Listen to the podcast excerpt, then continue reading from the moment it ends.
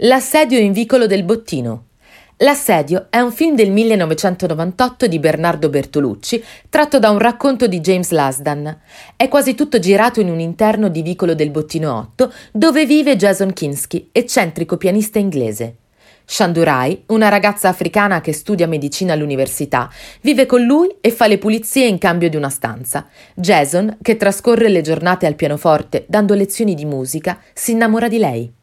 La ragazza non ricambia i suoi sentimenti, anche perché ha un marito detenuto in Africa per motivi politici.